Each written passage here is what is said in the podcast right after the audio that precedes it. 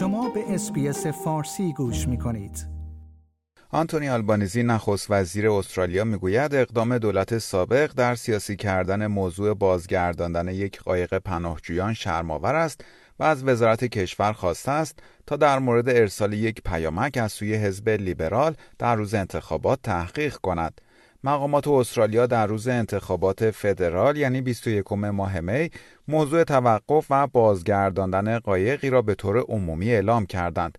این قایق یک هفته پیش از انتخابات متوقف شده بود.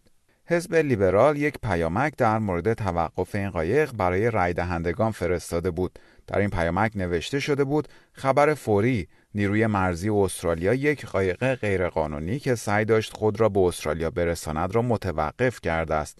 امروز با رأی دادن به حزب لیبرال مرزهای ما را ایمن نگه داریم.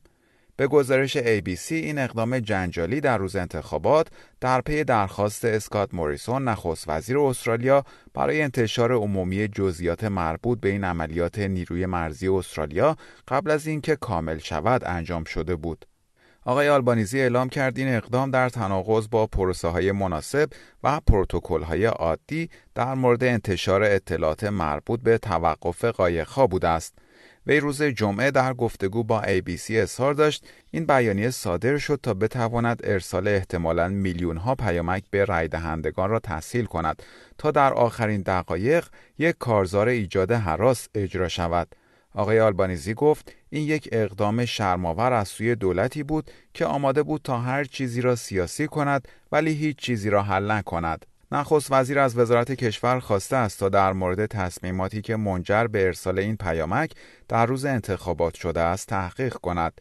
این در حالی است که استوارد رابرت وزیر سابق آموزش می‌گوید این خندهدار است که آقای آلبانیزی از دولت سابق انتقاد می کند چرا که حزب کارگر نیز سیاسی کردن ورود با قایق به استرالیا را در سابقه خود دارد با این وجود آقای استوارت نیز در مورد تصمیمات گرفته شده برای ارسال این پیامک اظهار بی کرده است. روز چهارشنبه کرن اندروز وزیر کشور سابق استرالیا نیز در مورد ارسال این پیامک اظهار بی کرد.